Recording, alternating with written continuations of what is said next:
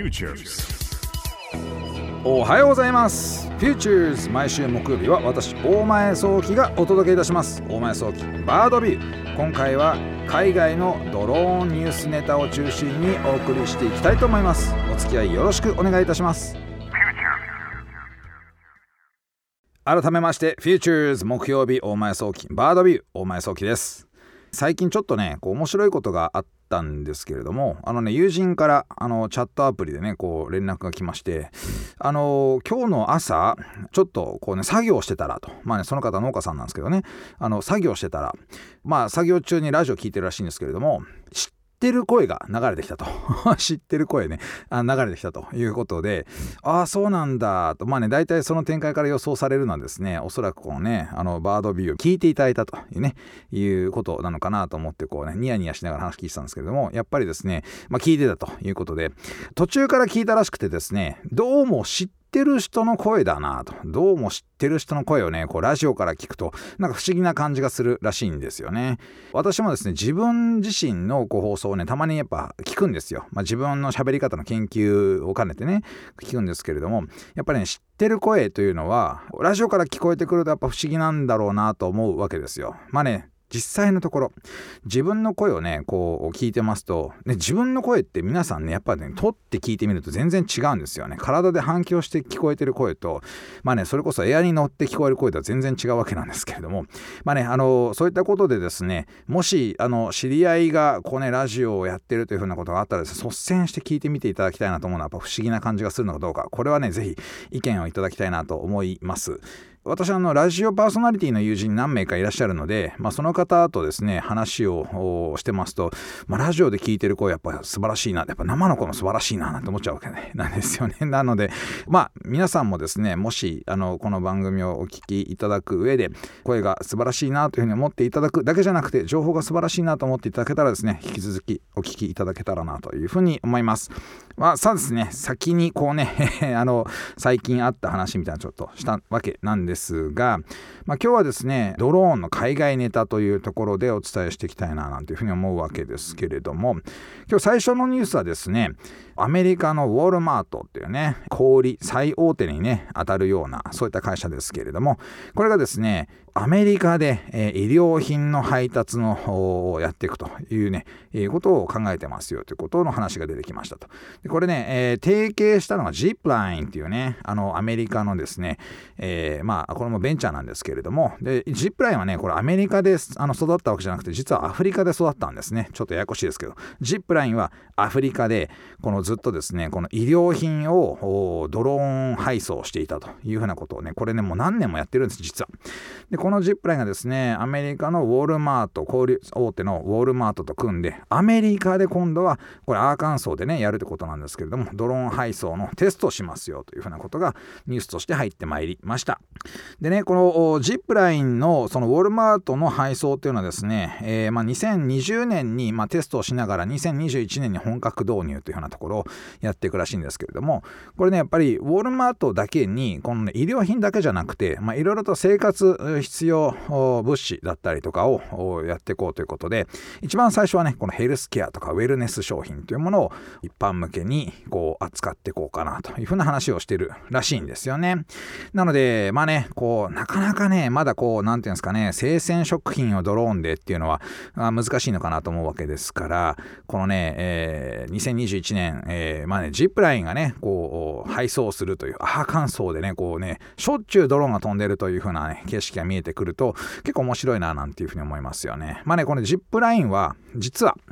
ドローンっていうとね、こう垂直離着陸ができるイメージあるようなね、えー、皆さんそういうふうに思われると思いますがね、これね、固定翼機、いわゆる飛行機ですね、飛行機の形をしておりまして、でね、射出型っていうね、こうね、なんていうんですかね、こうね、え、斜めにこうね、ズドーンって、ね、なんかこう打ち上げられるみたいな感じの射出型ドローンになってまして、でね、これ回収の仕方もすごいダイナミックなんですよ。こうね、広いね、縦にね、こう広いこうね、網を展開しまして、そこにねこのジップラインの飛行機がそのねこうぶつかって網に捕まってこうね、えー、回収されるみたいなねそういうダイナミックな仕組みになってますと。このねなんか映像で見るとジップラインのこの回収の仕方っていうのはこれ壊れないかなと思うぐらいちょっとダイナミックなんですけどねあの一つねこれ実はメリットがあって何かっていうとこの固定容器いわゆる飛行機のタイプのものっていうのはね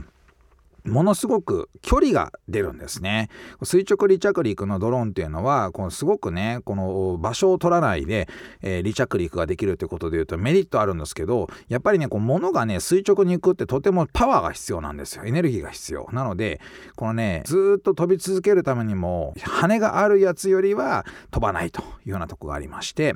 でね、このやっぱり広い面をね、えー、カバーした宅配をしようというふうにすると、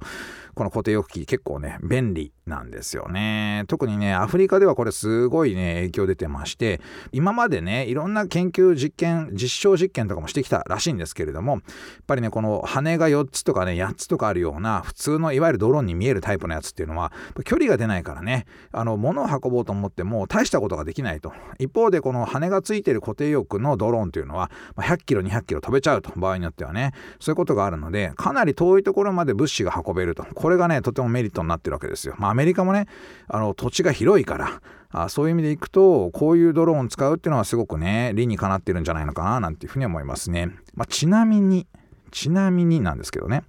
このウォールマートですね、このドローン事業だけじゃなくて結構面白い動き方してまして、実はですね、会員サービスをこの度始めたというふうなニュースも入ってきてるんですよ。これがね、まあ、いわゆるね、あの、皆さん Amazon なんかをよく使ってる方も多いんじゃないのかななんて思うんですけれども、Amazon.com のね、Amazon プライムなんていうね、会員サービスありますよね。これに入ってると、宅配の、ね、プライム会員専用の無料でね、まあゼロ、要するに少額のお買い物でも無料で宅配してくれますよみたいなことをね中心としたサービスになってるわけですけれども、まあ、Amazon プライムはそれに入ってると映像のサービスもね使えたりとかするというところもあるんですが、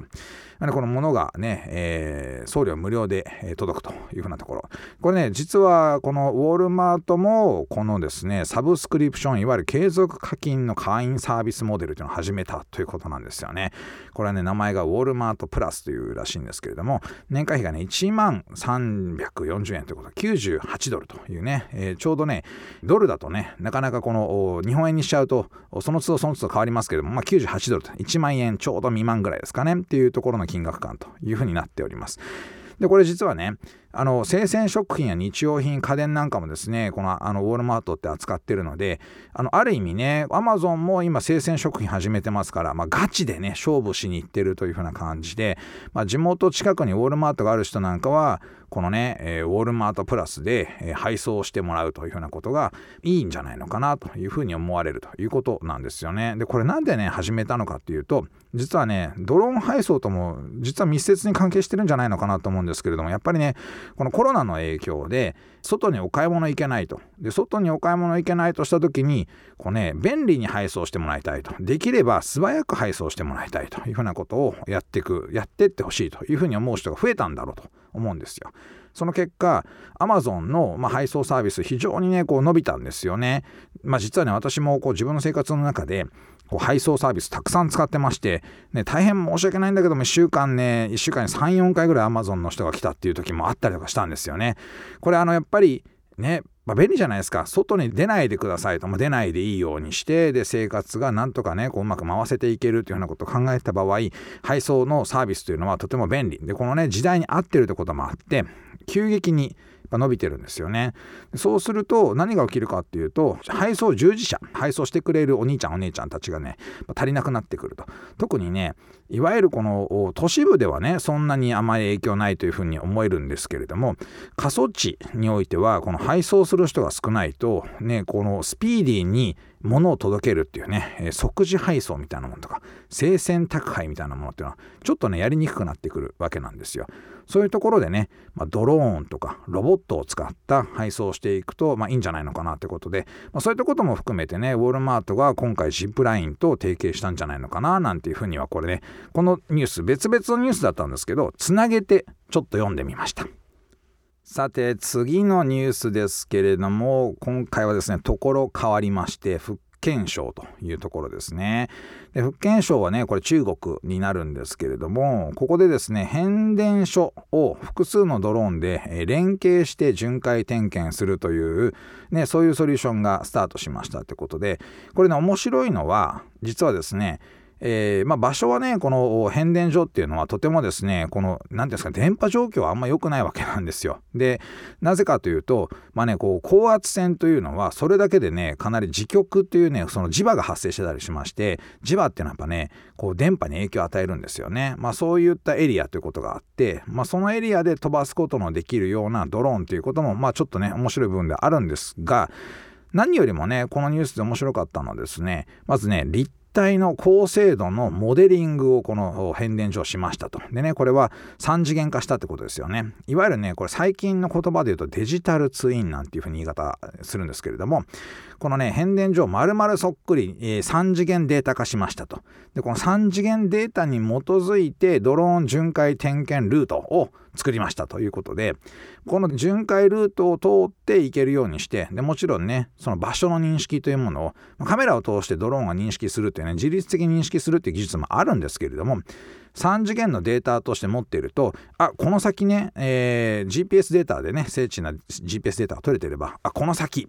建物あるなとかあこの先に何かしらのこう垂れ下がってるものがあるなとかですねそういうものをね、えドローンがカメラなしでも認識できるというふうな話になるわけですよ。まあ、データの社会の中でねでこれが完全にデジタルツインであることがとても大事でしてこれからの社会ねこのドローンとかロボットが生活の中に溶け込んでいこうとした時にこのロボット用の地図とかねそういったものっていうのはとても大事になってくると。この世界っていうのがね、まあ、デジタルツインという形で生かされてくる、まあ、そういう形のデータを使っていくことで、えー、ね、こういうふうなあのソリューションねロボットとか使えるようになってくるというふうな話ここがね非常に面白いポイントだなというふうにこのニュースは読んだわけですよね。加えてまあねあの、まあ、変電所ってねやっぱりこう稼働を止めるっていうのが結構大事問題なんですよ。稼働を止めて今まで人間がやってるとね止めないといけなかったんですよね。だってさ危ないじゃないですか。だって点検するってね。だって、まあ、仮にですよ。仮に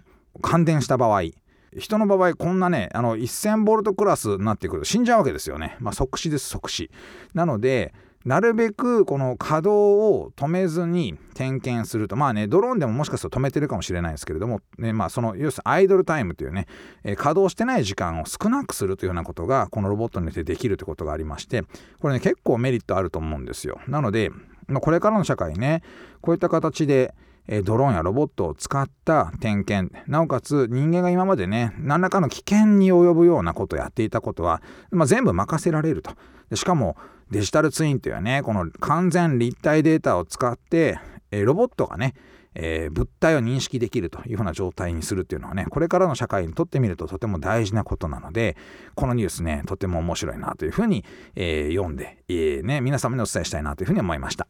さて次ですけれどもですね、えー、ドイツのボロコプターというですね、えー、企業。これはね割とね、えー、いわゆるパッセンジャードローン人が乗るドローンというふうなエリアではね有名な企業なんですけれどもこのボロコプターがですねドイツの、ね、物流会社とですね、え、これはそのタッグを組んで貨物輸送用の分野に参入しましたよというニュースですね。これね何が重要なのかというと実はですねこのパッセンジャードローンを開発している会社っていうのはあの総じて大体の企業はですねまず人乗せるドローンの前に貨物用ドローンで一旦その市場の中でしっかりとサービスをスタートするみたいなことがやっぱりねこうタイムラインとしてはねこの未来に向けてのその事業計画としてはある傾向が多いんですね。であの一部はねそうなってないチームっていうのもあるんですけれども実はよくこの番組の取り上げる中国のイーハンもですね何気にこの物流ドローン作ってたりするんですよ。でもっと言っちゃうとイーハンはですねこのイベント用のですねドローンのこのドローンショーのためのドローンも作ってたりするんですよね。なので人乗せるドローンの前に小型のドローンとかもうちょっと中型のドローンで物を運べるドローンとかねそこでまあ技術を積み上げていくってことをやるんですけれども実はこのボロコプターねあの面白いことに、まあ、あの名前がヘリコプターに似てると思うんですけど実際にね形も似てましてヘリのような、えー、乗り物人の乗るキャビンの上にですねあのヘリとは似ても似つかないような、まあ、の丸いこうね丸い何ていうのかなこの、ね、天使の大きな天使の輪みたいなものの中にたくさんのプロペラがついてるようなねそんな感じのこの乗り物になってましてでヘリはねこう後ろにね尾翼があるわけですけれども尾翼部分もないみたいな形のちょっと面白い構造になってるようなものを作ってるこのボルコプターもですね人乗せるもののコンセプトと大体のところが出来上がってるのにもかかわらず貨物もやると。ね。やっぱりこの貨物をやっていかないとなかなかこの人が乗るっていう社会までこうねまたあと5年ぐらいかかるのかなと思いますけれどもそのそこまでの間のねビジネスをつないでいくためにも貨物は大事だよねっていう文脈。これね割と私も大事だと思ってまして日本国内のそのパッセンジャードローン、ね、空飛ぶ車を開発しているスカイドライブなんかもこの貨物用のドローンも作ってますからね。あの世界中のこの人を乗せるためのドローンを作ろうとしている企業っていうのは100キロとか200キロの重たい荷物を運ぶっていうふうなことができるようなドローンを作っていくっていうここ。ここね。ここが、まあ、とても重要なあのいわゆるねこうタイムラインなんじゃないのかなと思うわけですよ。ね、未来に向けて技術を育てていこうというふうにした場合、ね、貨物もとても大事と。しかも貨物の方がもしかすると全然、ね、ニーズがあってもしかすると最初の段階だとね貨物の方があなんていうビジネスが早いと言いますかねそういう状況になるんじゃないのかなというふうに感じたと。なのでボロコプターもそれを始めましたというふうになったんですよね。割とこれびっくりしたんですよ。まああのボロコプターはそういうのやらないのかなというふうにずっと思ってたのでねやっぱりやるんだなということで貨物がパッセンジャードローン1個手前にあるんだなっていうのを再確認したそういうニュースでしたね。お送りしてまいりました Futures on My 早期バードビューいかがでしたでしょうか、まあ、今回ねあの海外ドローンニュースということで、まあ、今日ねちょっとネタをねあの一つのネタの中で喋りすぎちゃったのがあって伝えきれなかったことあるんですけどねいろいろと準備してる中ではねあの韓国の公園で専門アプリで注文したフライドチキンが空を飛んでやってきたみたいな そういうニュースもあったんですけど今日ちょっとお伝えできませんでしたということでまたね改めて皆様にあの海外ニュースネタをお伝えできたらなというふうに考えております。さて、えー、番組のメッセージお待ちしております。オーディにある番組 Futures のメールフォームからお送りください。オーディでは番組情報のほか音声ポッドキャスティングも配信しております。また音声ポッドキャスティングは Spotify でも配信しております。Futures 大前早期バードビューで検索してみてください。番組 Facebook ページでも情報発信しております。Futures 大前早期バードビュー。私とはまた来週お会いしましょう。